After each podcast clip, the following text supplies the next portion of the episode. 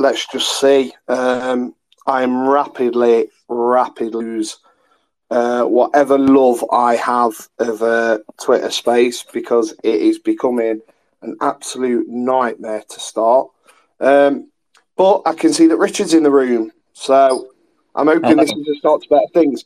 Can I just point out, right? You know, next week I'm going to move the time, I think, or I'm going to keep it at seven, but I'm probably going to set the room up at about quarter two by the time we're sorted, yeah, we should be in there. Yeah. Right. Welcome, everyone, to a depressing edition of Amber and Blue. Um, I'm going to bring the positive vibes. Richard's probably not. Um, so, welcome, Richard. How are you? I'm fine. How are you? Oh, fine and dandy now. I was a little bit hungover Tuesday, but I'm all right now. Um, Lucas, are you there? Can you talk? I can talk. I don't know if you can. Yeah, yeah, I can hear you, mate. Obviously, I think it's the reception your end because you're still at Field Mill waiting to speak to Nigel. Is that right? I know. Yeah, yeah. They, they're still trying to get me out this tent, but I'm having none of it. Yeah, they, uh, yeah. I did hear that they're uh, taking it down around you, but we, we'll talk about that soon. So, so tonight, everyone, Lucas is coming to you live from Field Mill, where the marquee was, and we'll explain why later. So, welcome everyone. Thank you for joining us. Um, appreciate everyone taking the time to listen and um, bear with us while we have some technical hiccups that we have every week. Um, but yeah, thank you everyone. So, let's start, I suppose. Uh, so, that day, we woke up. Um, most of the people in here last week was fairly negative about the game. I think it was it only me and you, Richard, that went for the win. I think, I think, yeah, I think we both said two one, didn't we? Yeah, uh, worked out well for us, didn't it? Yeah, Yeah. So I think I think what we might do next season because we obviously we only started this in January, but for the people that want to join, I might have a prediction table, and then the winner at the end of the season with the most right gets a crate of beer of their choice. What do you reckon? Well, I'm not winning, so I've not got to, I've not got to worry about what the prize is. no, yeah, but that sounds a good idea. So I think I think next season we start uh, amber and blue prediction on a game, and whoever wins it, they can choose at the end of the season a crate of beer of their choice. That sounds fairly fair. Um, I mean, me and Richard won't be winning it. Um, Lucas might be though, if if we have a shit season and with his dark cloudness. Um, so yeah, so let's move on then. How? Uh, what was your view of the game on Saturday, Richard? Well, I think it was uh, it was two completely different halves of football. Really, I think um, as soon as soon as I seen the lineup, I said to you beforehand that I was convinced he might go to five at the back and play Akins as, as a wing back with us not having a recognised left back.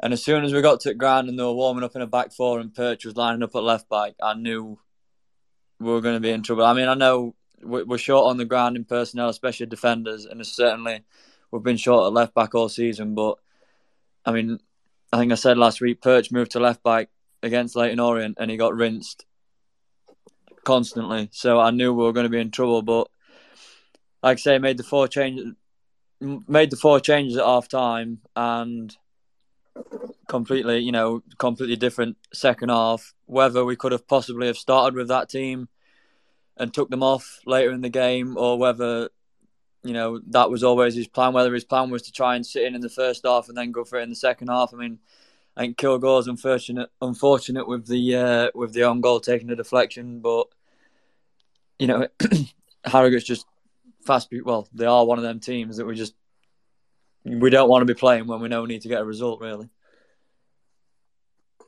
Yeah, definitely, and um, they they made, they made the most. I mean, they only had two shots on target. I mean, they, they had a total of nine shots, but only two on target. That um,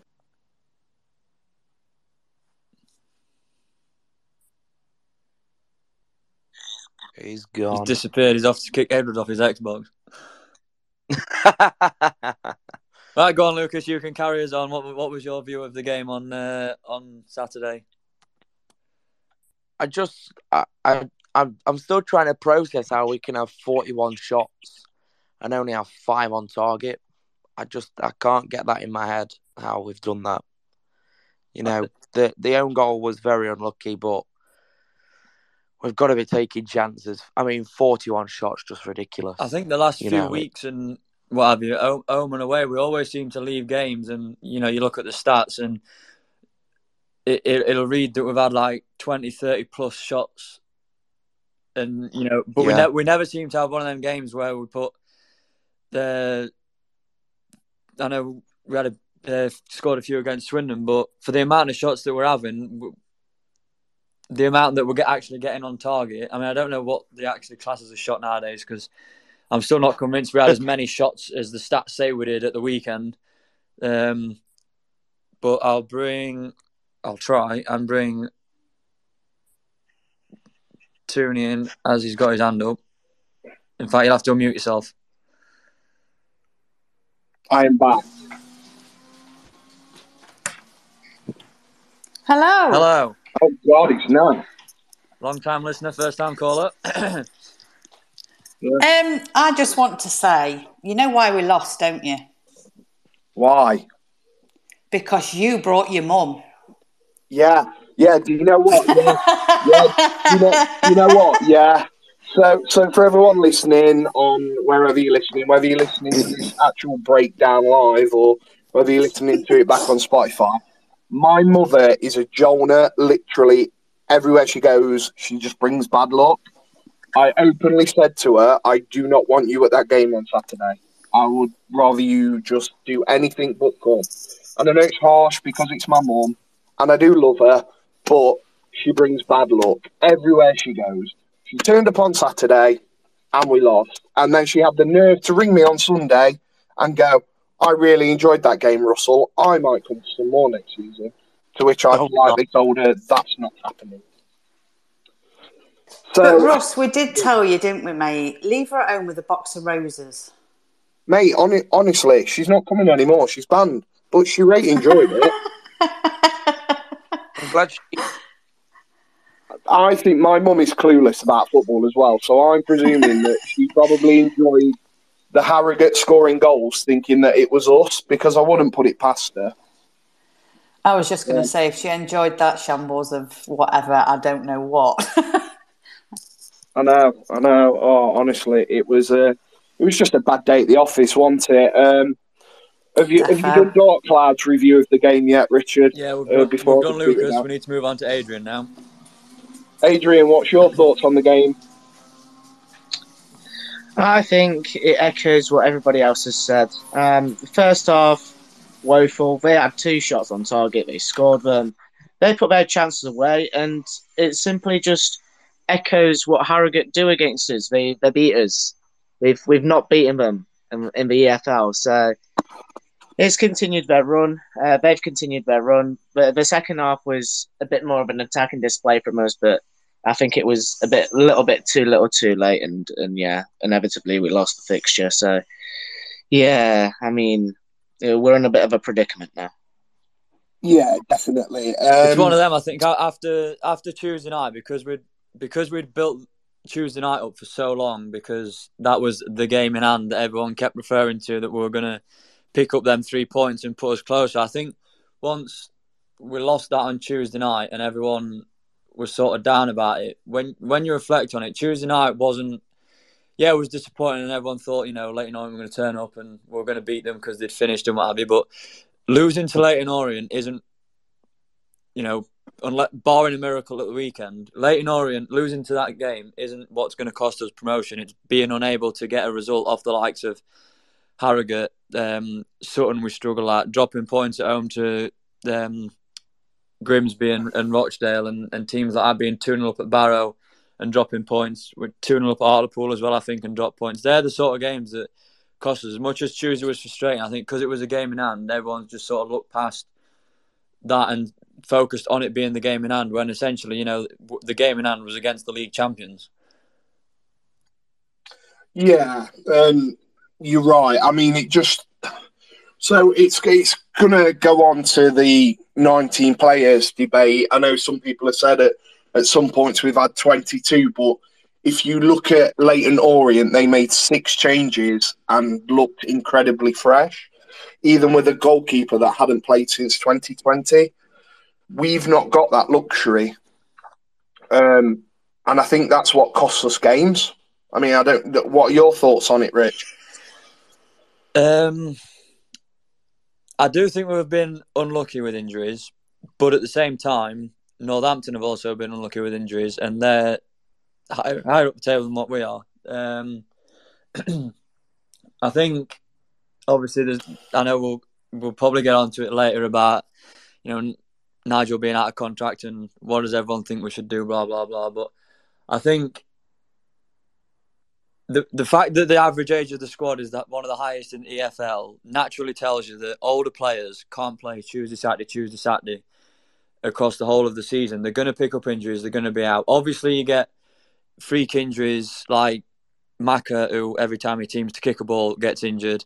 The likes of Hewitt at the weekend, a couple of weeks ago, going down. You know, they are sort of like the freakish ones, but your your older ones are going to pick up injuries, and I think he's got to do one of two things next year. He's got to sort of freshen it up if he's still here.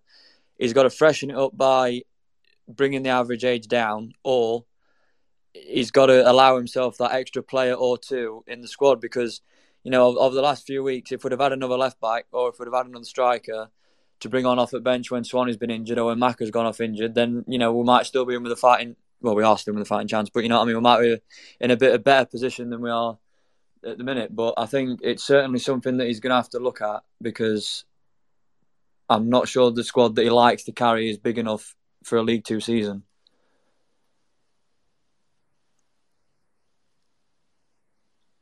And now he's disappeared again. He's gone again, hasn't he? What What's your What's your thoughts on it, Lucas? Then, and we'll move along. I I said it a few weeks back. He he's got to change the squad. We need a bigger squad. Um, I I I mean, for for the games as such as Sutton and Rochdale, where we've dropped points, we were like we're only one 0 up against Rochdale, so it's not a massive thing. But it's it's the two nils, the two 0 up against Barrow, the two 0 up against Harrogate. We were leading against um, Salford at one point, I think. And even if we don't get battered by Salford, even if we just lose three two, you know, it means this weekend there's not as much to do. It's, I don't know. There's just been too many mistakes this season. I think we are, we are at that point of the season now where everyone's going to start looking back and saying, "Oh, if we'd have just held on to that point of that game, if we'd have managed to nick a winner at that game," and you know, it, it it's all if buts and maybes. But you know, i- injury, no matter, regardless of the size of the squad, at the minute, we have suffered a lot with injuries, but you know, it is something that's going to have to be looked at and reviewed because there's no to say that we're not going to have a bad run of injuries again next year. And you know, how many how many times do you keep going with a small squad? Yeah, I mean, you've we've got a massive thing to do with. We we had a bit of a job to do for covering centre backs, but now that we've lost Hewitt for pretty much all next season, there's a massive job to do in the summer of finding someone that's not not a backup has got to be as good, if not better than him. Uh, so now, it, from from it being just a bit of a cover, just in case, it's now there's pressure on it, and we might have to sacrifice something else. Um, but if it if it just stopped being stubborn from the start, we probably wouldn't have been in the mess we are, like you say. Yeah, I think in, in regards to Elliot Hewitt, I mean, the the more you hear about it, it, it looks like he's going to pretty much miss all of next season. And Yeah. I think we noticed it at the time against Leyton Orient when he went off injured. It disrupted the team, and I think, you know, I mean, he, he, I know we'll move on to award nights in a bit, awards night in a bit, but I think he's picked up most of the awards, and it's no coincidence that after he went off against Leyton Orient, you know, it, it affected us, and I think it probably had a big part to play on uh, Saturday as well. If he'd been in at left back with a bit more athleticism in there, I think you know I think it is underrated how, how big of a player he has he has been for us this season. So losing him for all of next season, pretty much, maybe the last couple of months by the sounds of it, it it's going to be a massive loss. Oh yeah, definitely. he's, he's been our, he's been our most consistent player until this season, and to lose someone like that to a big injury, then it it then kind of blows your transfer window as well because I'm sure if Nigel's staying, then he would have sat down with David and his brother Simon and looked at potential people that they wanted to bring in, and now they've got to try and bring somebody else in now to cover Elliot Hewitt, and that's a position that um, they probably never looked at before because Elliot's been so consistent. But here's the thing: maybe it's a good thing that it's happened at this point in the season Macca's injury. When did Macca get injured? Was it three or four games in? Well, I don't think he's. I, will have a quick look. I'm not sure. I don't think he's played many games this season. To be fair, so it must have been fairly early on. I know he's. I know yeah. he's tried to come back a few times, but yeah. So this is this is the point. So Macca, Macca got injured fairly early on, and we didn't have no adequate cover for him. Um, and eventually we brought in Lewis Page. But we know we know that Macca's going to be out half a season, um, at least. I mean, he's coming back in September, they reckon. Then you've got all the light training, intensive training. Realistically, to get the best out of Macca, what are we looking at? Christmas. You probably yeah. Well, if it's if it's scheduled September, you're looking at probably back end of October, November. I'd say before he's you know, I don't know if that's September's yeah. date for him to start training or whether it's for him in back playing, but he's certainly going to miss pre-season, so he's going to have all that to catch up on. Yeah, and and that's the thing. So now we've got to go and get cover for Macca, but now we've got to get cover for Hewitt. So at least at least the Hewitt injury hasn't happened at the start of the season when we didn't know about it and expect it. So now we can go out and get adequate cover. So I think it's a bit of a bonus not Elliot being injured, but the fact at the time of it, so that we've we can go out, we can scout people, and we can look at players that we possibly wouldn't have looked at.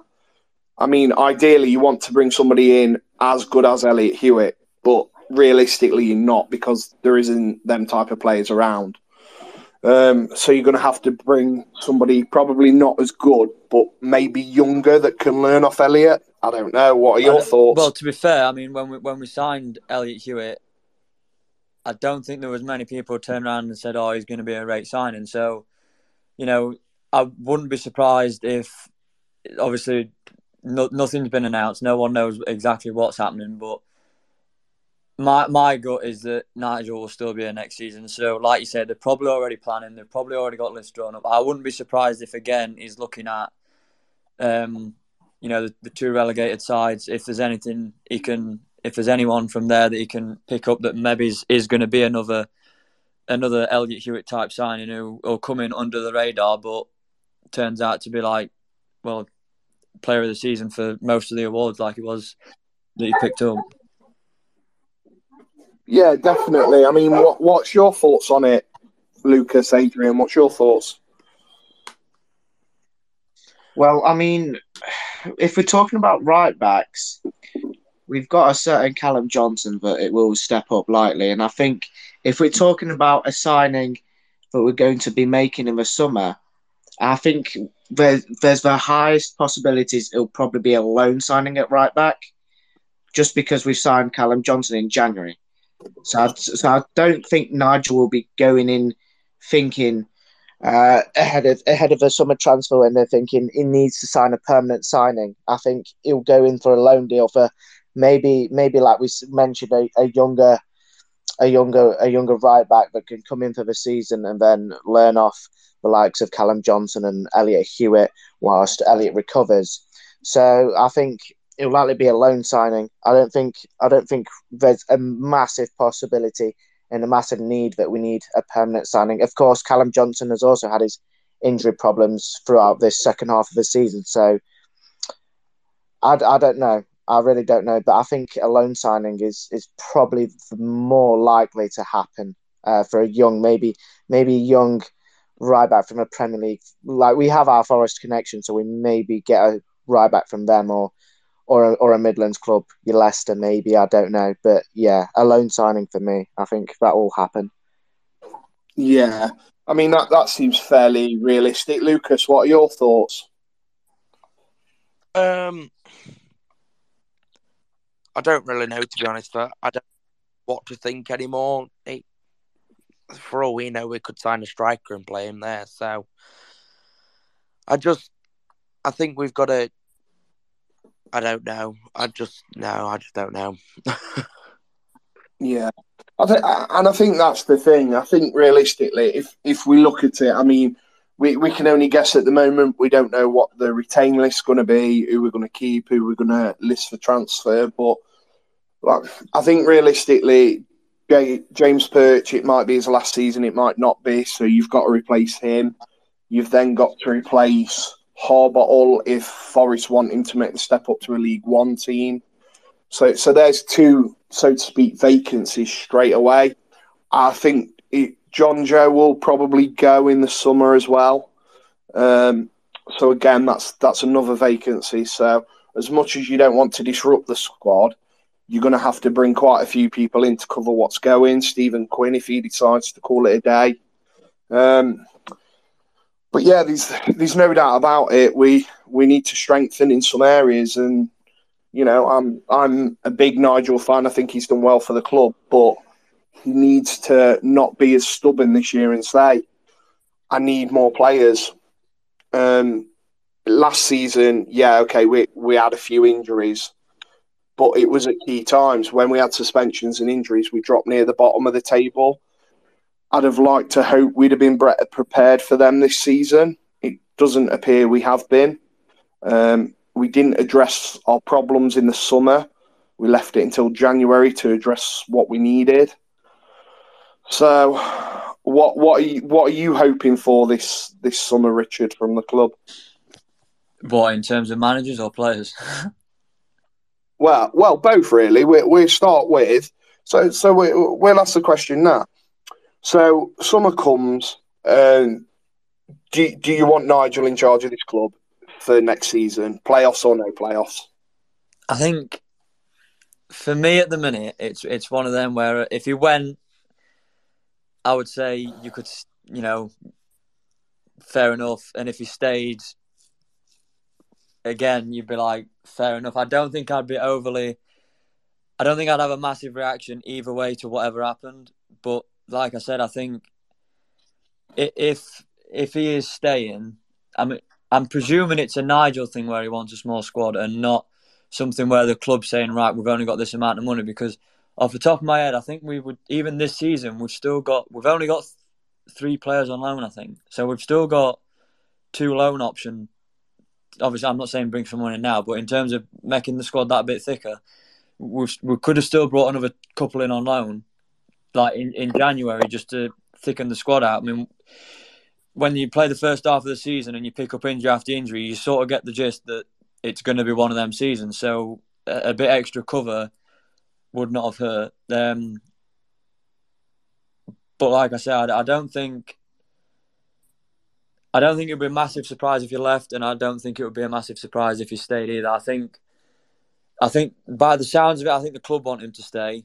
It's whether Nigel wants to stay and, and do it, and I'm guessing we're not going to hear anything until probably a week or two after Monday's game. Yeah, uh, I mean, I think so. Uh, Lucas, how do you feel about it going into the summer? He's got to stay for me. I, I not really bothered if you like his football or not. Um, you've the thing you've got to understand is he's had to come in and he's had to change the squad to what he prefers. And obviously, to get to Wembley last season was good enough. And yes, he's had this season and things, but the foundations are there to build on. Now, if he goes and we bring, I don't know, say we bring in Darrell Clarke if he wants to come. Apparently he doesn't. Um, he might not, not not like the squad. So then you've got a full season of him trying to build up his squad. If he then underachieves in his next season, people are going to be like, oh well, he's not doing very well. Let's get rid of him, and then slowly it becomes a vicious circle where we're only giving them a couple of chances. We've we've got to trust it, and I know it's not the greatest at times, but I think that everyone's kind of just got to suck it up and hope for the best. You know, if it doesn't work next season, and I don't know if we lose in the playoffs again next season, maybe give him one more season. If nothing happens then, then I think you start looking at what's what. But I, I really don't think he should go. What about you, Adrian? What are your thoughts on it? I think Nigel has created a, a, a very good project here at the club. Uh, I think thinking thinking back when when obviously he took over, we were near the bottom of the table, and he's he's slowly climbed the way up the league.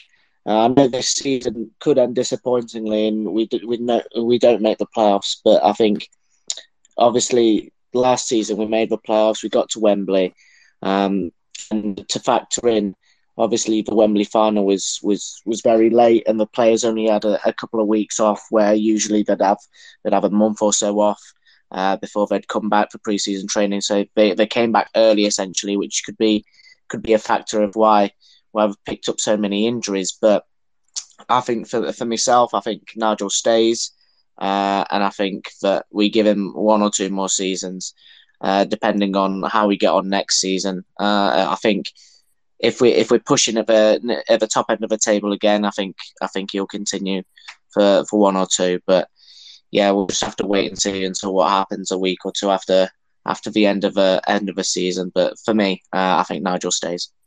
I think I think the Yeah. telling sign could be if if he does sign. Obviously, he's, he's technically out of contract in the summer.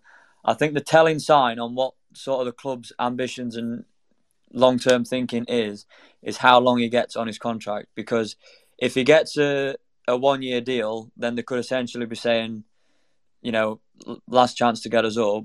If the if he gets like a, a two or three year deal, then that's the club essentially saying, right, he's here, he's he's building for the next few years, and this is the man that we think is going to take us forward. You know that that's something that the club's got to think about because obviously, if we get off to a bad start next year, next season, at the minute they can let him go for nothing and have a fresh start, or if they sign him up for another contract and we have a bad start and the bad injuries, bad luck with injuries continue, and they feel like they need to make a change, then they're going to have to pay out and, and like pay him out of his contract. Yeah, and I, I think that's the thing, isn't it? We you know, we need to be we need to be sensible with it.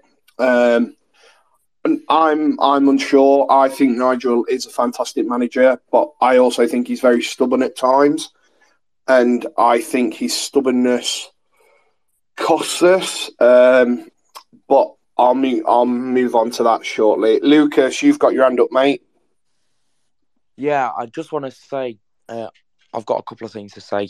Um, so obviously talking about the time off we had, I was talking to Maris on Monday, and they had one week off.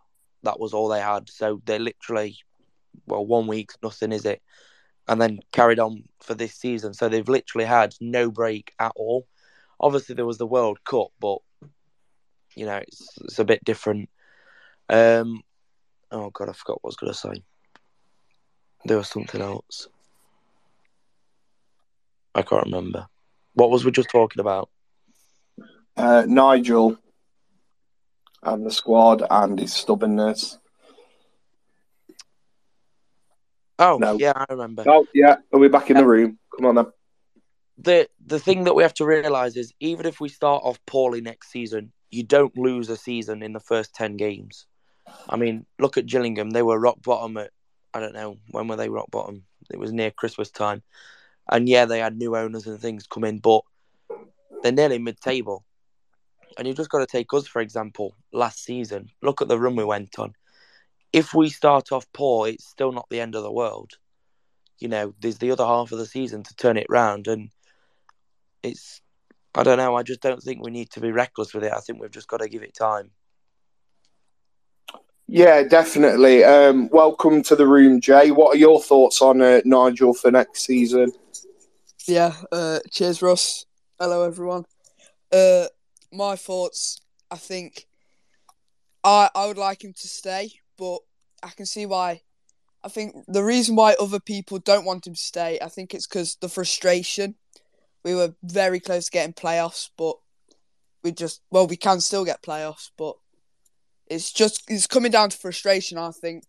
I like Nigel to say He's quality manager, and give him one one more or two more seasons to try and get him up. Then maybe look at starting to get a new manager. You look at you look at like the other like eight seasons that we've been in League Two. We've had we had the good run under Flitcroft, but apart from that, we didn't really have anything. No good form in League Two, and I think these past two years have been probably our best best two seasons. Yeah, I mean, so I think with the whole Nigel thing is that yeah, I want him to stay. Okay, and I'll be honest, the football hasn't been as good as it was last season. Last season, we played some scintillating football where you left games and thought, wow, we played fantastic, or we did this, we did that. There were lots of games that we could all point to as a cracking game for Mansfield. This season, we're probably what on one hand for our best games. Um, I do feel last season probably when Nigel came in and the predicament we was in when he originally took over, he kept us up. Second season, obviously, we were near the bottom, um, and I'm sure, you know, a lot of other managers would have got the sack, but John and the board stood by Nigel, and they deserve credit for that. Got us into a playoff final. I don't know whether last season was a free hit. Do you know what I mean? So, being that you know, near the bottom, that low near the bottom to a playoff final at Wembley. And I'll, I'll ask this to all four of you. Do you think last season was basically a free hit?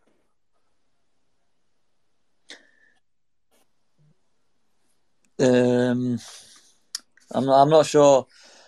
Not sure if it was a free hit. Um, I mean, compared to last season, it looks like you know if we do miss out, we're going to finish on. I think we're we will finish on less points than last year, albeit just by a couple, and possibly a, a, a lesser a place below in the league as well. Um, I don't know if it was a free hit because I don't think managers get told they've got a free hit. I think there's always pressure, and I think you know I, I, I don't know. I don't know. I, you know, no one knows until the club speaks. But I, I don't know how long they give him. I don't know how, how many free hits or whatever do you give someone before you say you've had enough goes? We need to try it with someone else. Yeah, I mean that's yeah, you've got a valid point there, mate. You know, at what point do you say, um, right, that's enough? But like realistically speaking, it, it's it's been a slug for us this season. Um, there has been a lot of injuries. I mean, we were talking about injuries the other night, and I, I, believe only two or three of them injuries has come from actual training ground injuries. Um, Will Swan was obviously one of them, and I can't remember who the other one was. The injuries are happening on the pitch now. It's the fact that whether we are whether we are desperate to get people back and they are coming back too soon, I, I don't know. I mean, what are your thoughts, Richard, for the cause of the injuries? Like I said, I, I mean, even in regards to injuries, I mean, I, I mean, on Saturday, everyone looked fatigued, and when when you listen back to his interviews after every game over the past few weeks, I don't think we, we've done much training in between games in case we picked up any more injuries. So that's probably starting to take its toll as well. If we're not training at a, at a normal pace or a normal, you know, style, then if he's giving them extra days off or only training for an hour or, or something, then you know fitness is going to probably playing it playing its part as well. But like I say, you do pick up freak injuries. You know, no one no one can plan for um, the likes of Elliot Hewitt getting his injury and what have you. But then there is certain game certain ones that you can sort of account for. The likes of George Maris when they put him on the bench and he couldn't even complete the warm up. Surely they must know that he's not fit enough to do the warm up. How many times have they tried to get Macca back early and it's put him out longer? The, you know, whether they're rushing them back or whether the physios are saying he's clear to play and he's not, we, you know, you don't know, you don't know what's happening on that side of it. But you know, you can't say that we've been unlucky with all of them. I think some of them could have probably been prevented in terms of rushing them back too early. But you're always going to have injuries that you know you can't account for. Yeah, definitely. And I will tell you something. Going back to the Macca thing. So obviously, I was a little bit bored earlier on and thought I'd like flick through previous Stags things about injuries. Macca's had three injuries this season, and all of them have been different. So they're not even. He's not even aggravated the same injury. He's had three separate, different areas of injury, which is probably incredibly bad luck. But you're right. If you're not hundred percent anyway, when you're back on the pitch, you're probably more susceptible to the odd injury. Was he not out? Was he not out with what- an ankle injury when we then put him on at Northampton and someone went straight through his ankle then? Yeah, but apparently it was the other side of the ankle that was injured. So the I, I believe it. Um, I know nothing about limbs and all the rest of it, but apparently the first injury was the inside of the ankle. The second one was the outer side of it, and obviously the third one, I believe it's the knee. So, yeah, it's it's a strange one. Um, so yeah, H, welcome to the room, mate. Um, I'll ask your thoughts on it on opening. Uh, thoughts on uh, Nigel for next season, mate? Uh, well, if you looked at the the group chat, I think you'd know. Uh, but yeah, uh, for me, it's a no. Not in a let's say disrespectful manner. You know, I think he's he's started the ship quite well. He's got us at least competing compared to uh, two seasons before that. But even with the injuries, our squad should be good enough to get top seven. It's just, you know, but So, okay, so John Radford gets rid of Nigel in the summer. Who would obviously a lot of people will say Darrell Clarke, but apart from Darrell, who will who would you like to come in and take over the reins at Mansfield? uh, if you give me five minutes to have a look, uh, I'll answer your question. See, because a lot of people have said Darrell Clarke, and Darrell is a fantastic manager, and he has got as a manager decent credentials. But realistically, are we talking about Darrell Clarke because he's a good manager, or are we talking about him because he's from Mansfield? Because they're they're two different things. I mean, Richard, what are your thoughts on if the club went that direction? If the club, obviously, if the club want to change, and I'll just put, obviously, there's a lot of Facebook groups and stuff like that, and I've seen some absolutely ridiculous things where, you know, if you have an opinion, you're you're labelled an idiot for wanting him out or an idiot for wanting him in and stuff like that. Football is all about opinions. Some people, everyone has difference of opinions. That's the whole idea of it. And you know, there's there's plenty of people listening here who, you know, if they want to come on and voice their opinion and you know, join the debate on Nigel, then you know, just request to speak or or whatever. But I can guarantee you that after he got sacked at Salford, when Leyton Orient appointed Richie Wellens, half of their fans were probably moaning their tits off, saying what we're appointing him for, he did nothing at Salford, and then he's gone and won the league with Leyton Orient. So some managers work at places, some managers don't. So wh- whether the club will stick with Nigel Clough, who they know, is probably going to get you a top eight, nine finish,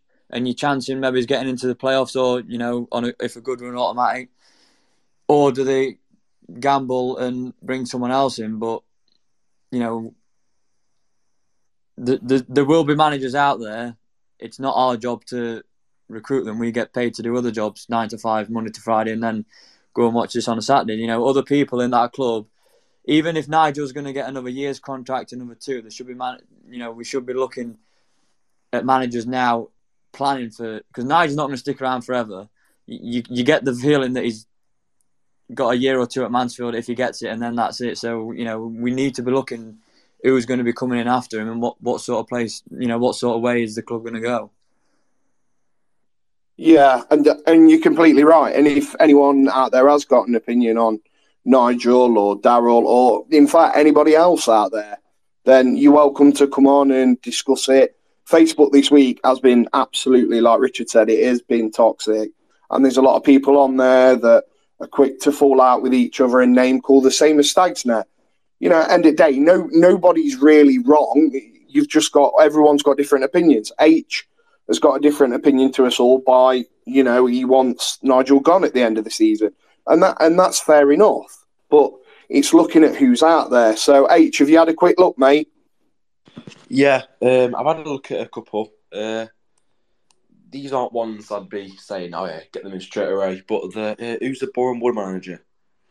He's uh, I can't remember how old he is. He's he's one of the youngest managers in the uh, top five leagues. He's got Boreham Wood from relegation candidates to to promotion. Yeah, I mean that that's a good shout. Um, anybody else, mate? Graham Alexander, the one who was at um, Salford. yeah, yeah, yeah, yeah, Salford, yeah. Yeah, again, again, another strong candidate with some decent credentials. The thing is, and I'm sure, like, I'll bring Adrian, Lucas, and Jane on this. Um, what are your thoughts on people wanting Clarke and Nigel out and stuff like that? I I don't. I personally think Darrell Clarke won't work.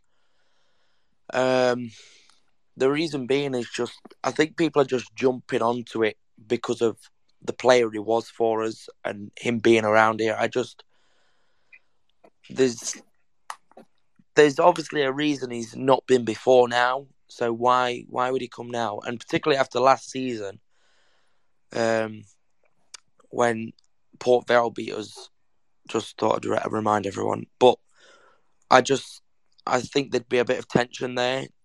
You know, I, I just don't think it'd work. What do you think, Jay? I don't really think tension. It's more just I think people are jumping on the bandwagon because he's from Mansfield. He used to play for Mansfield.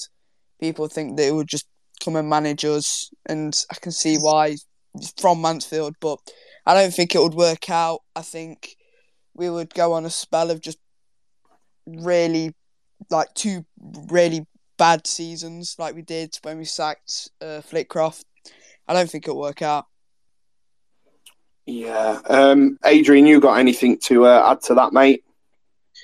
No, I think it's the same as, as Lucas and Jay have put it right there. I don't think it'll work with Darrell Clarke. I think too many people are jumping on the bandwagon with him being from Mansfield, playing for us. I just don't think it will work. There might be a little bit of tension, like Lucas pointed out, with with obviously Port Vale beating us in the playoff final last season, um, and in them. But yeah, I just don't think it'll work out. Like uh, we we spoke about managers working out elsewhere, like at clubs, but not working out somewhere else. This happened with Michael Flynn, for example. Worked out at Newport, didn't work out at Walsall.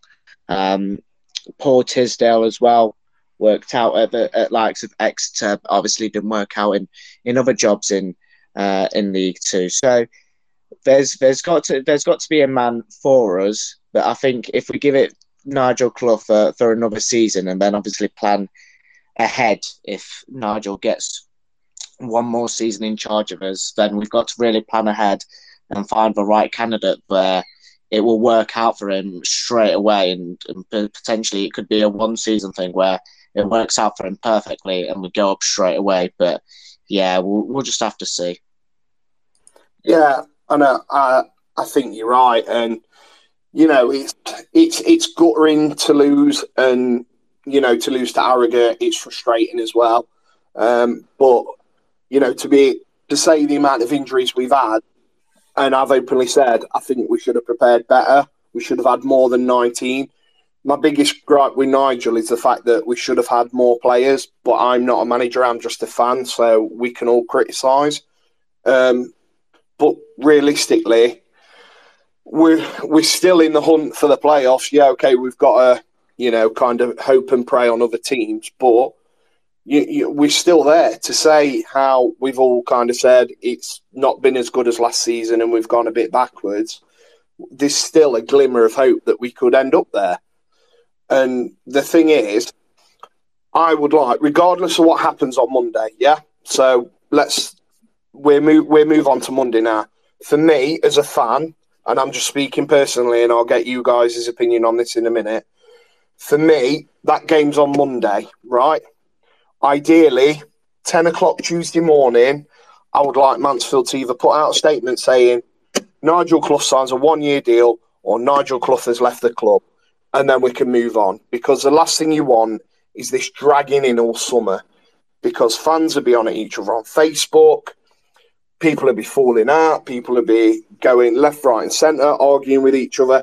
The best thing the club could do on that Tuesday morning is put out Nigel Clough has signed a one year extension or whatever, or Nigel Clough has left the club. We'd like to thank him. And then it kind of ends that, you know, ev- and then everyone can have a good moan about not getting it playoffs. Can't believe we've had Nigel back. But by the time the season starts again, we're all massively behind the team and we're all ready to go again. I, I mean, agree. agree. Yeah. Yeah. Um, what are your thoughts on that, lads? Well, uh, I, I do think after, obviously, it, it might not be Tuesday. If, the, if a miracle happens, obviously, they're not going to put a statement out while we're in the middle of the playoffs if we do get there, which is obviously a slim chance. But I do think, obviously, I agree with what you're saying. Obviously, once we know for definite whether we're in the playoffs, not in the playoffs, or whatever, I think it, it only benefits everybody if a decision's made quicker. And like you say, if anything, it just then the fan base knows what's happening. Because, like I say, you log on Facebook and you log on Twitter and that, and anyone who's got a different opinion to anyone else, they're getting slaughtered for it. And if they don't agree with the same as the other one, so I think ideally, once the season's done, then you, you do want Nigel's situation resolved as quick as possible, really. Yeah, definitely. Uh, Lucas, Jay, any thoughts on that? Yeah, I I don't even think say we don't make the playoffs, it might not even be the Tuesday. It might be that night after the game. Um, but I I, I stand by it. We've got to keep him, regardless if we get in or not. Yeah, I think I think the time is the problem is, and some of us will remember, some of us might not. Um, but Mansfield have this terrible track record of having good managers and doing good things, sacking them, and then we appoint. I'm not going to say poor managers because I don't think they've been overly poor, apart from Coughlan. Coughlan was shit, but we have the we have this thing where we just bring in poor managers and just float on by for a season, and that's another season wasted. If you look at when I didn't like Flitcroft in the end, um, but when he went, we didn't really appoint well. It was Dempster, it didn't work out. Um, and for me, we need to try and end that cycle. So whether we do that by keeping Nigel for a year, then I'm I'm more than happy to do that and build. Um, so I think we've touched on the Nigel in, Nigel out scenario, and I'm sure there's people in this room that will either be massively for him and agree with it, or massively against. And feel welcome to comment. If you don't want to come on, then put a tweet underneath to say why you're in or out. Uh, that's fair enough. But let's let's move on to the well, our biggest game of the season, uh, Colchester. Um, we've got to go for it. Uh, whether Nigel will, that's that's a different question. But I would rather go out there and give it everything and lose two 0 than sit back and try and play counter attacking football. Uh, what are your thoughts on it, Richard?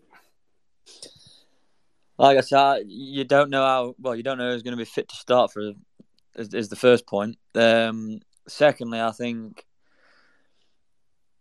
I I can see everyone saying you know go out and, and attack from the off, but if we go all out in first ten minutes and end up one one or two nil down, and then we check us phone at half time and Salford are two nil down, we're going to think we should have maybe hung on until half time, and you know like we did against Harrogate, but without conceding the two first half goals really. Um, you know, I don't know the the four that came on at half time and they're fit enough to start. If they're fit enough to start, then brilliant. You get them all in, and you know it, it arguably makes the team stronger. But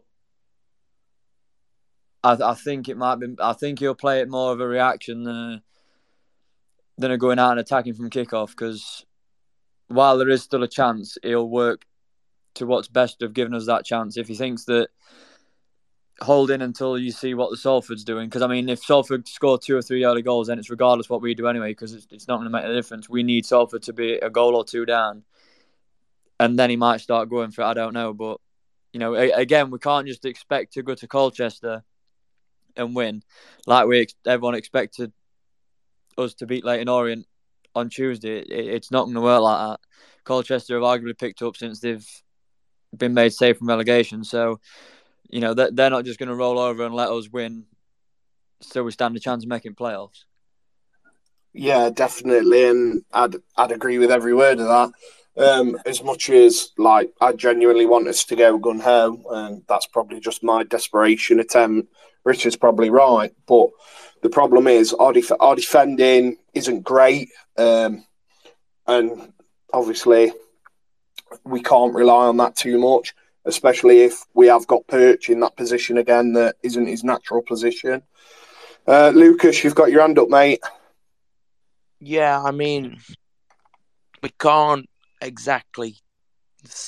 I don't know. I know people say we've got to go for it, but we won't really know until this Bradford game is full time later because if Bradford lose tonight, you know, it's only a three goal difference. They'd have to lose again so that's only a two goal difference. You know, it's we don't really know until after tonight what the plan should be and what we think is going to happen.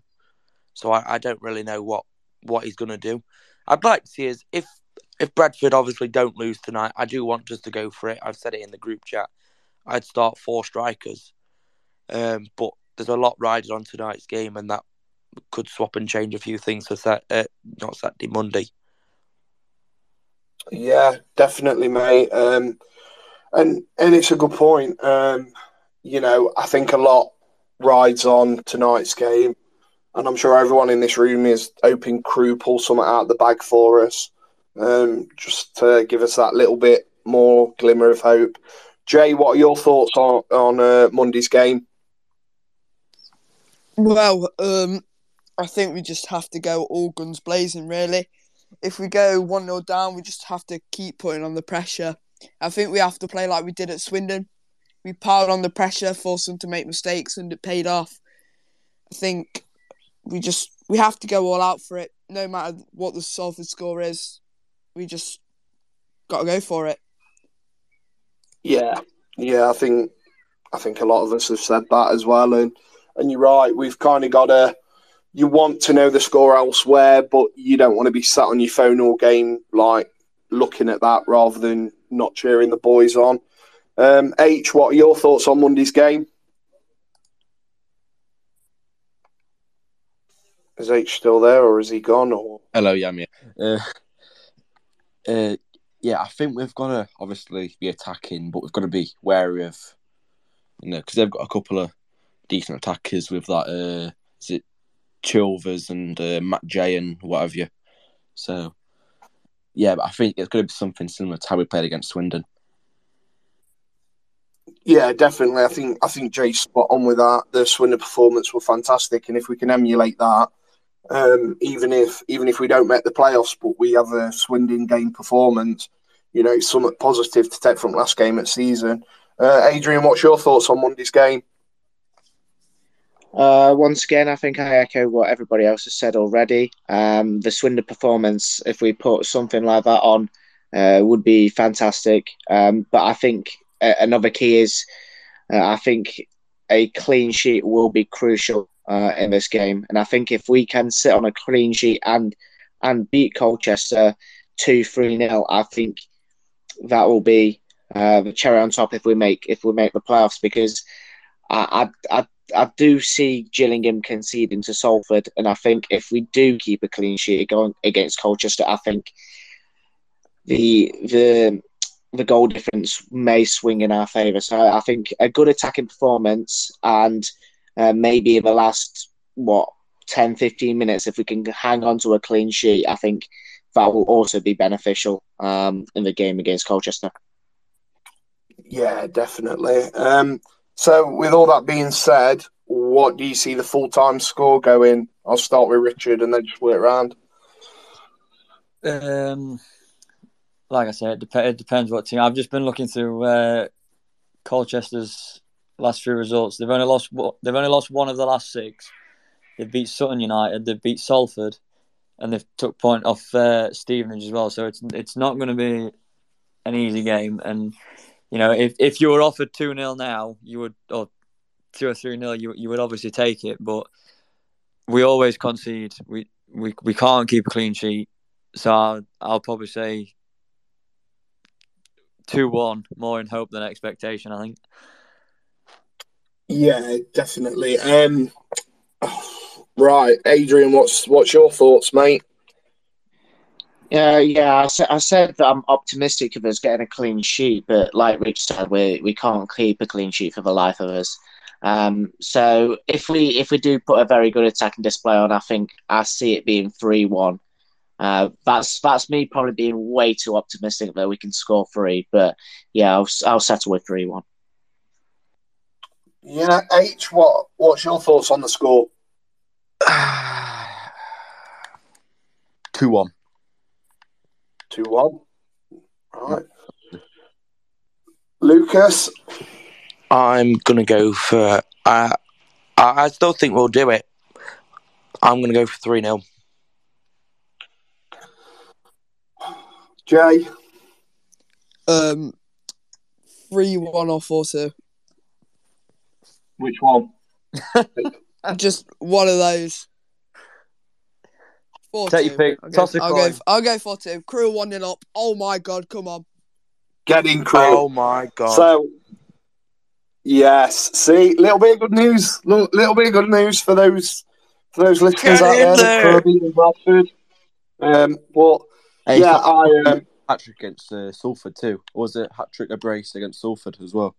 It's that um a Jay guy. oh yeah, yeah, yeah. Um, is that, is that the one that's quite pacey as well? Yeah, he's the one with like 17 goals, I think it is now. Yeah, decent. 15 goals. I'll take him next season, to be fair.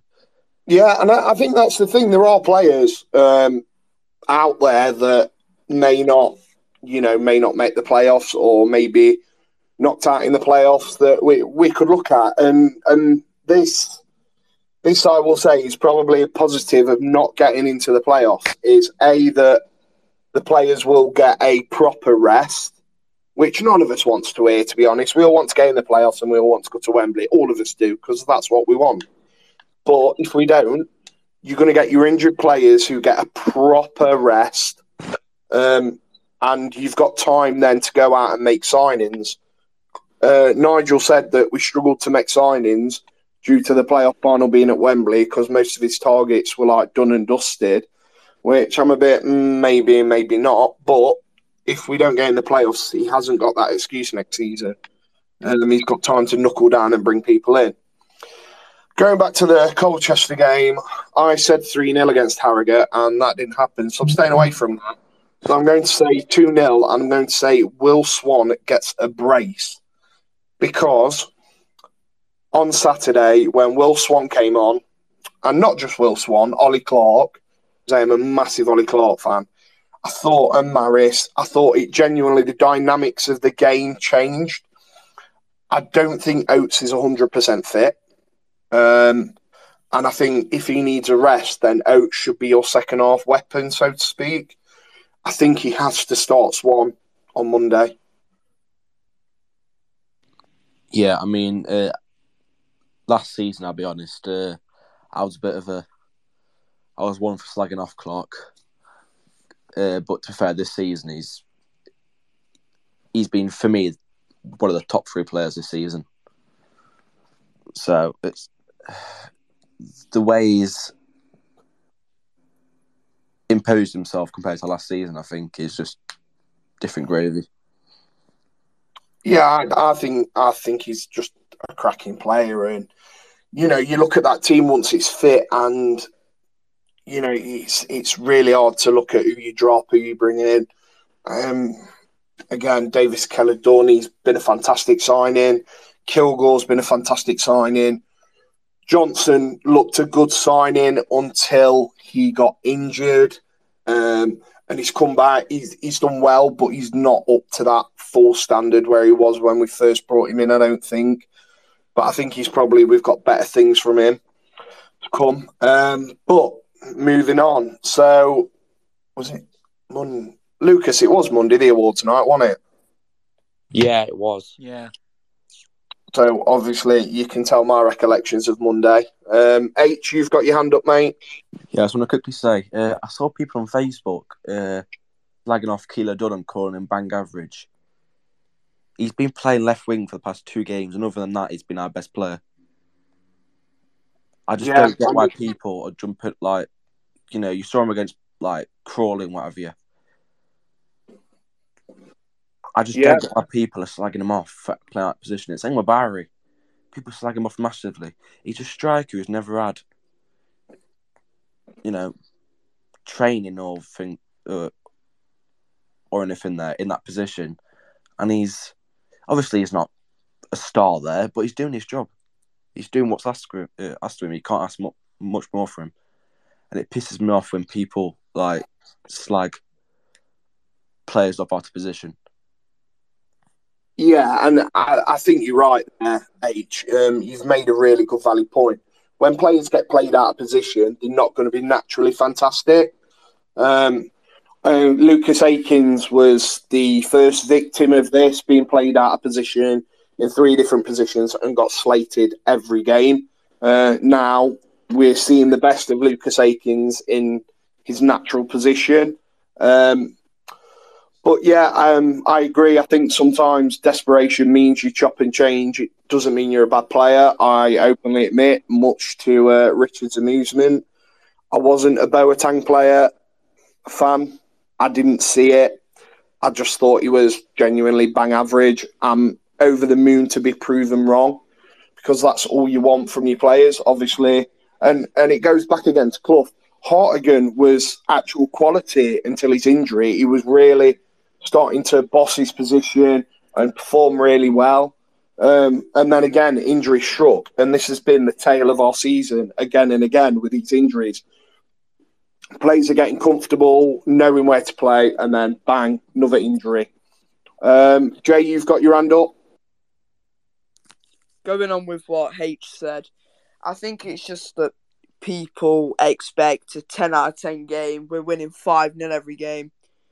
Pe- people just don't see that players don't play in the natural position, and if they don't, they're not as good. So people assume that they're shit, and people want Clough out.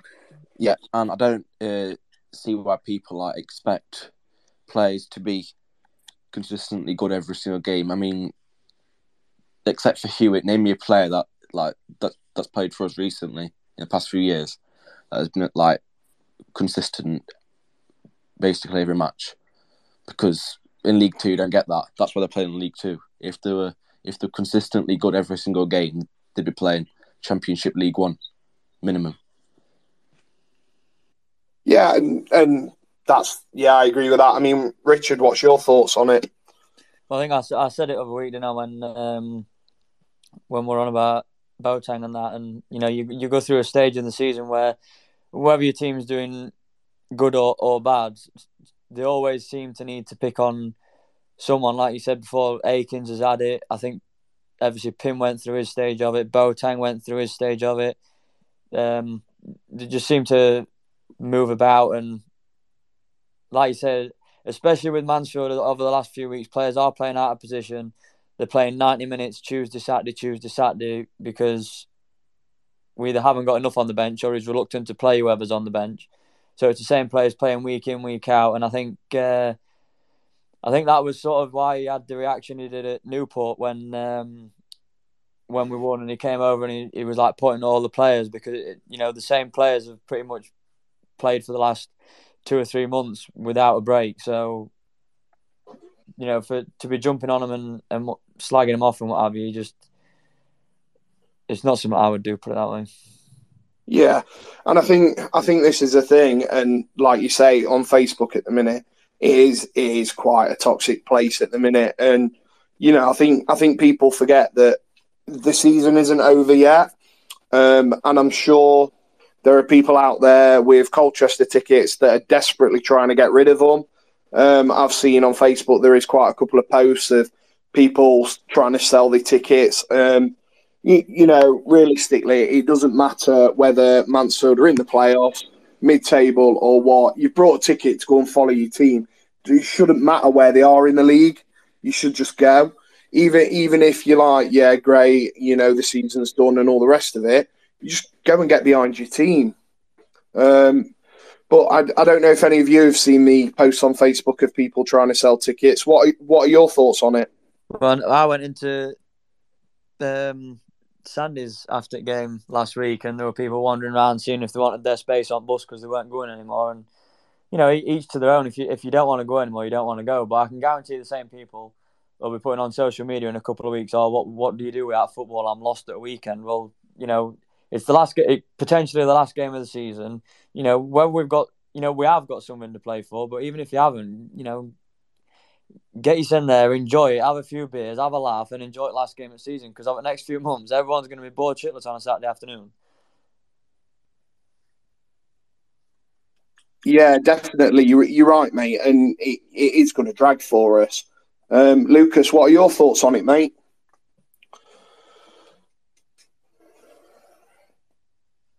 Lucas is probably too busy watching the Bradford Crewe game. Lucas is knocking one out of a Crewe going 1 0. That's what he's doing. Yeah. Or or he's knocking one out over something else. Which, which, which is a timely moving on to the awards night. So, um, Monday night, Mansfield Town hosted their uh, awards night. Um, some people, uh, a lot of people weren't happy with the cost of it. Um, I I think it was too much for the average fan. Luckily, the SSA did offer Amber members it at fifty pounds, and they would sub the other fifty, which makes it better. So I went. It cost fifty, and I um, I quite in a I quite enjoy it. Um, the food the food was quite nice. Um, and do you know what? Genuinely, uh, it's available on iFollow and on YouTube. Uh, if you subscribe or go on YouTube and have a look, the the one thing that did resonate with me was John Radford's speech. He is very much behind Nigel and the players, or seems to be. Um, he gave a really rousing speech, um, to which a lot of people applauded and agreed with, and you can tell that he cares genuinely about the club. And I will say, uh, towards the end of the night, when they were talking, that they plan to be over more come September, so that they can re.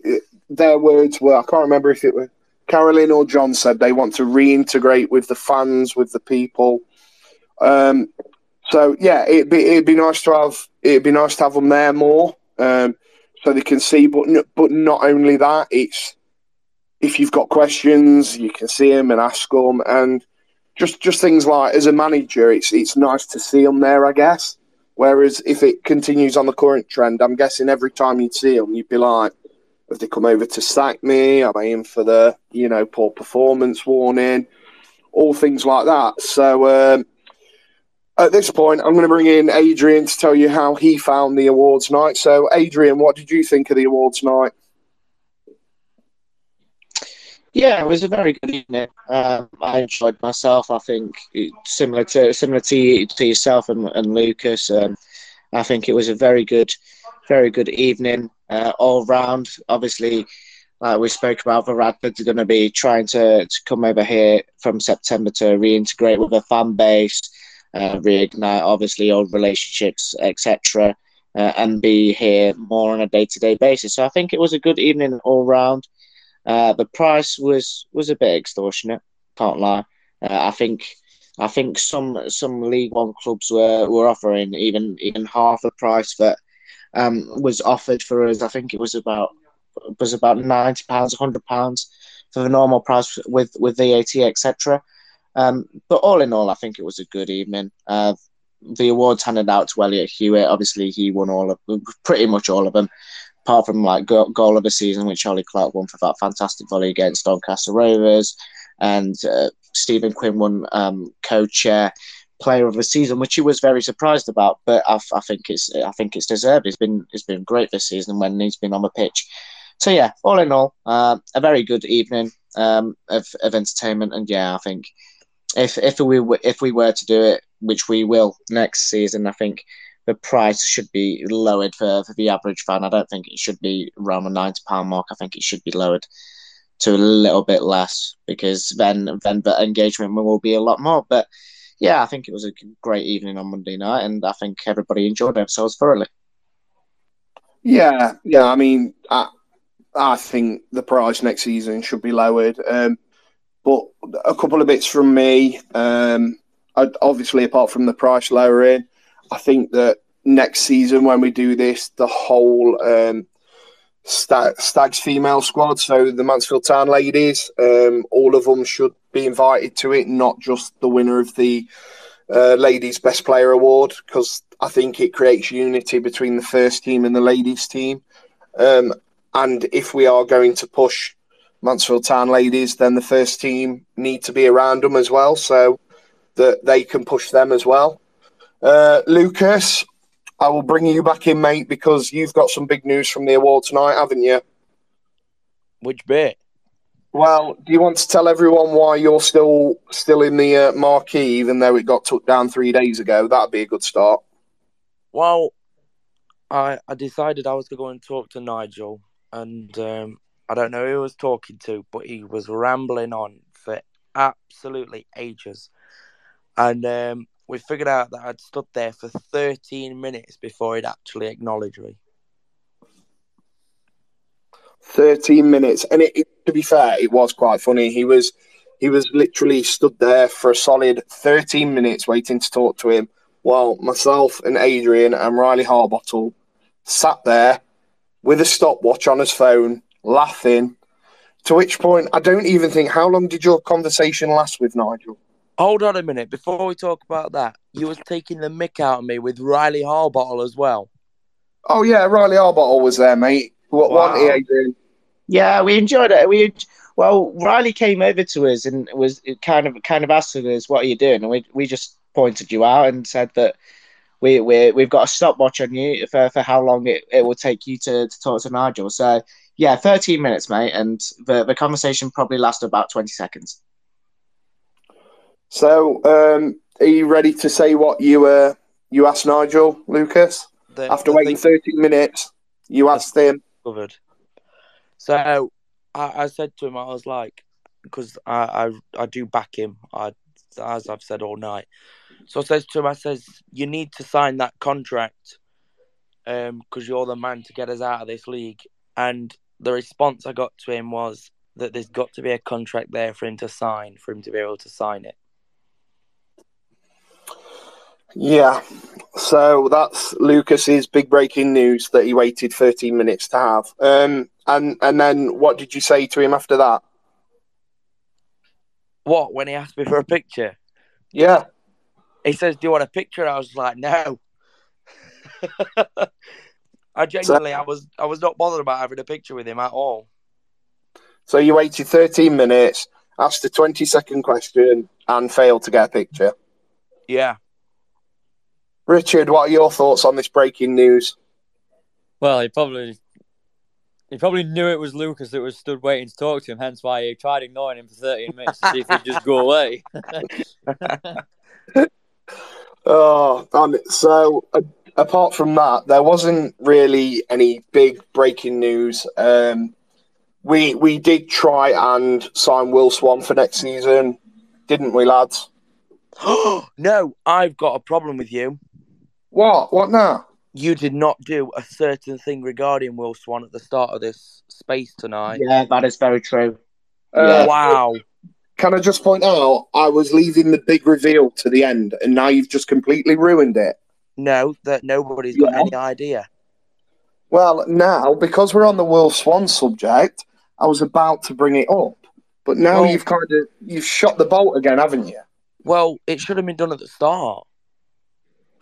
So, so we we shall we tell the story of what we what we wanted to do? So oh, Adrian and Lucas, Adrian and Lucas um, had the honour of taking over the first ever Amber and Blue Player of the Season award and presenting it to Elliott Hewitt. Um, did you manage to get a chance to uh, talk to Elliott as I was at the bar getting a drink? Yeah, we did. We had a good chat, didn't we? Yeah, it was it was a decent chat, but well, we kind of we kind of came over to to him a little bit.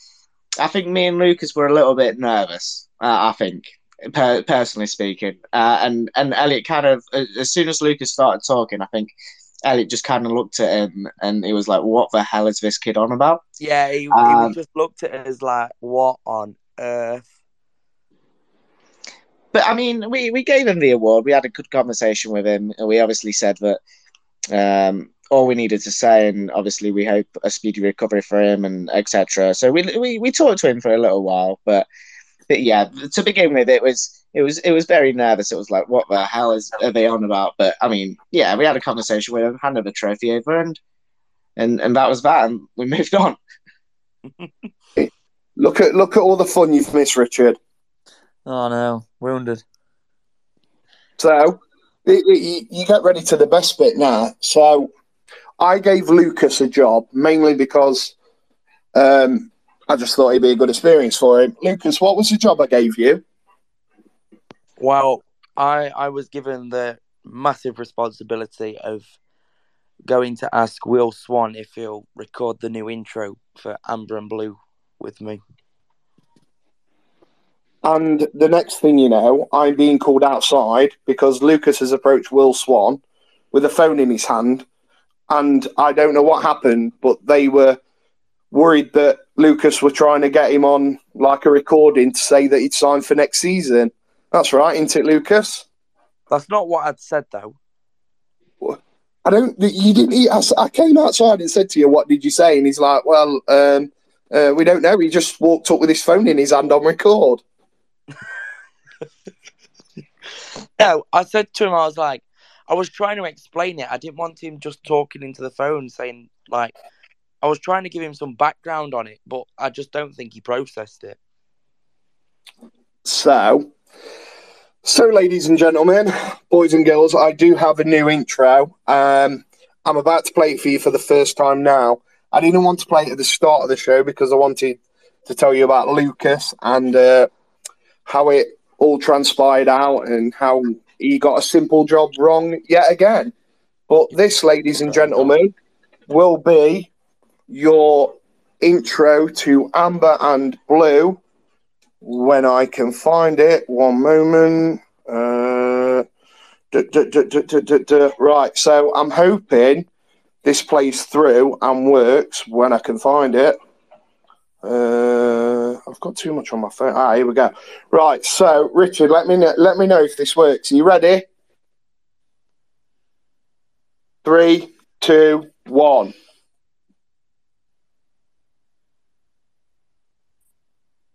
Did that come through? Sounds awesome. No. Incredible intro, that Russ. That's cracking. Fantastic. Oh Cracking. no, did it not come through? No. No, Oh no! Right, This, one is, this is where we find out we didn't record it and we just got him to say it. So it could you wouldn't hear survive. anything I was saying? Well, we got the countdown, and then that was it. No.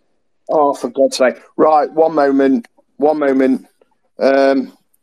So,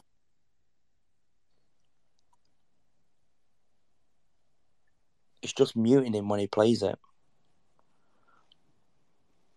genuinely, I was hundred percent confident that played then. So, um, No. yeah. Uh, so we have got, we have got a new intro. Um, it's just figuring out how to get it on here. Obviously, technology's working well. can you I not think I've got it to- can you not send it to Edward and get Edward to play it from his phone? Believe it or not, that's what I've just done. So my little assistant here has been helpful for a change. So, ladies and gentlemen, boys and girls, your new intro to Amber and Blue. If it works, Can you press it? then I'll press it. What? Yeah. This is Will Swan, and you're listening to the Amber and Blue. Did that come through? Yeah. Yay! All, all of the drama and suspense for two seconds of that. Mate, There's Jay, always I'll- one in there. There's Jay, always I'll let one. you into, Jay, I'll let you into a little secret, mate. At some point in your life, when you get older, some woman is going to say that to you, and you've take it on the chin All right, and Russ, move on. there is no need for that. That's What? uncalled for. it's true. What a So, letdown. yeah, so that was my big reveal. Um, obviously, it, everyone else must have loved it, bar Jay. So I'm I'm going to play it uh, several different times through next week's recording. Probably every time Jay speaks, so we know it word for word by the end of the season. So it's I'm going to draw it to a close now on that big bombshell. I've got two more things left to do now, um, which is Richard. Who is your player to watch this week? Anybody that can stick balling back at fucking net, really. I was thinking the same thing. Oh, I, I want to watch them all. I want to watch them all score three, and as long as we win game, I don't, I don't know anyone that the back four need to be solid for a start because the last thing we need to do is go a goal down early on, get through the first twenty minutes, twenty five minutes without conceding, and then. You know, like you say, if Swan starts, he looked sharp when he came on on Saturday night. Hopefully, he can get a goal or two. The fact that we've had just over a week's rest, hopefully, the likes of Oates and that that and Akins that even looked a bit fatigued. They've had a full week to to rest up and hundred percent. But yeah, if, if Swans if if Swan starts and he's he's like fit enough to start, then I think he's going to be the one that is is going to get us the goals. Yeah, definitely. Um, and I know it's your segment, Richard, but Lucas has got his hand up because obviously he wants to be one of the last people to speak. So, uh, Lucas, give me something positive. Is it 2 0 Crewe? no, I was actually going to give you some bad news. I'm um, What? my my iFollow things running behind, so I'm watching it like on the pitch thing on Sky Bet or whatever, and it went suspended, and Bradford were attacking, but I don't think they've scored. All right, cheers, Jeff. They, they have not Yeah. scored, Lucas. That's all right then. Did Thank you put your hand up to tell us that Bradford haven't scored? That Crewe haven't scored. Yeah. Bradford. Yeah, I That was it. allowed. Right, Russ, carry on. Just ignore him next time. Incredible Right, news. that- That. Cheers, Lucas. Thank you, Yeah. thank you. Riveting Back stuff. to you, Jeff. Um, and speaking of Jeff, obviously, uh, League Two related, he's probably going to buy Hartlepool at some point. I bet it. I bet it happens now. Uh, anyway, back to the uh, topic, Edward. It's time for your uh, Player of the Week. Who's your Player of the Week, mate? One. There you go. Just for you, Jay. That was just for you. So our player of the week is Will Swan. Our one to watch this week is any fucker that I put it in the back of the net or Will Swan or, or Abdullah. To be well, no, he's he, is he in Benidorm or somewhere like that? He's away with the academy, isn't he? Tenerife. Tenerife, he's in Tenerife. Yeah. That, Yeah. Just just when you just when you're on about the awards night, for anyone that hasn't seen it, they've put the the, the, the highlights bits bits of it on YouTube and what have you. And just when you were saying before, I didn't realise that only the women's um the one who won the award was the only one who had been invited. Um but in terms of making it feel like one club, and like I say, if they want to get the the, um, the women's team more involved and promote that, and you know, getting people down to the RH to watch the academy on a on a Saturday morning or whatever. You know, both both academy. I know some of the academies are away in I think Benidorm or whatever. We know like the youth team players and the women's team should all have been there, and it would have also helped if the bloke announcing it had a bit more respect. I mean, the, the woman got up and said, and he asked her, "Who was your favourite opponent or something?" And he was like, "Not that it'll mean much to anyone in this room." And then he starts telling everyone about Abdullah, and he's got his stats completely wrong. So you would think just, you know, have a bit of decency to know what you're talking about and read the room a bit. But maybe that's just me being a bit of a moaning old twat. I don't know, but No, I think I think you weren't completely right. It, it wasn't. It, it, it wasn't the best handled award, and I think we've got we've got areas to then work on there because at the end of the day, if we've got a ladies team, and we, we touched on this earlier, if we've got a ladies team, then then we need to be pushing up. Um, there's a lot of hands going up at the moment. Oh, So- stop waffling. 2 0 Crewe. Two nil through. Get in, boys. Get in. So there. So let's send it on that. Let's send it on. If you've got a Colchester ticket for Monday, turn up, cheer the boys on, get behind them, and, and let's hear it. Let let's hear it for the Stags. It, we might we might not end up in the playoffs, and we might end up just missing out because of other things. But let's get behind them and let's cheer and big up the fucking stags. Come on, boys. Sorry for the late Right, entry. I'll leave it on that. Sorry for the late entry. Um, I uh, love Crewe Alexandra. What a fucking team! What a I what a just the fucking mic on team. that. They even So- last minute. So that's it, everyone. There's your positivity. I'm going to leave it like that. Crewe are 2 0 up. Life's going good. Let's just go and win on Monday. And if you have got a ticket, don't be a Facebook wanker and try and flog it. Just go and get behind the boys. Until next week, I've just sold ten. this has been. Oh, Harry, what was that, mate? I've just sold ten to Barbara from uh, Texas. Oh, Big Barbara. Big Barbara will be selling them then. There'll be, there'll be lots in her DMs later. So, uh, from me and from my co host Richard, Good night. good night. And we'll see you next week. Take care now. Goodbye. See you later. Bye. Come on.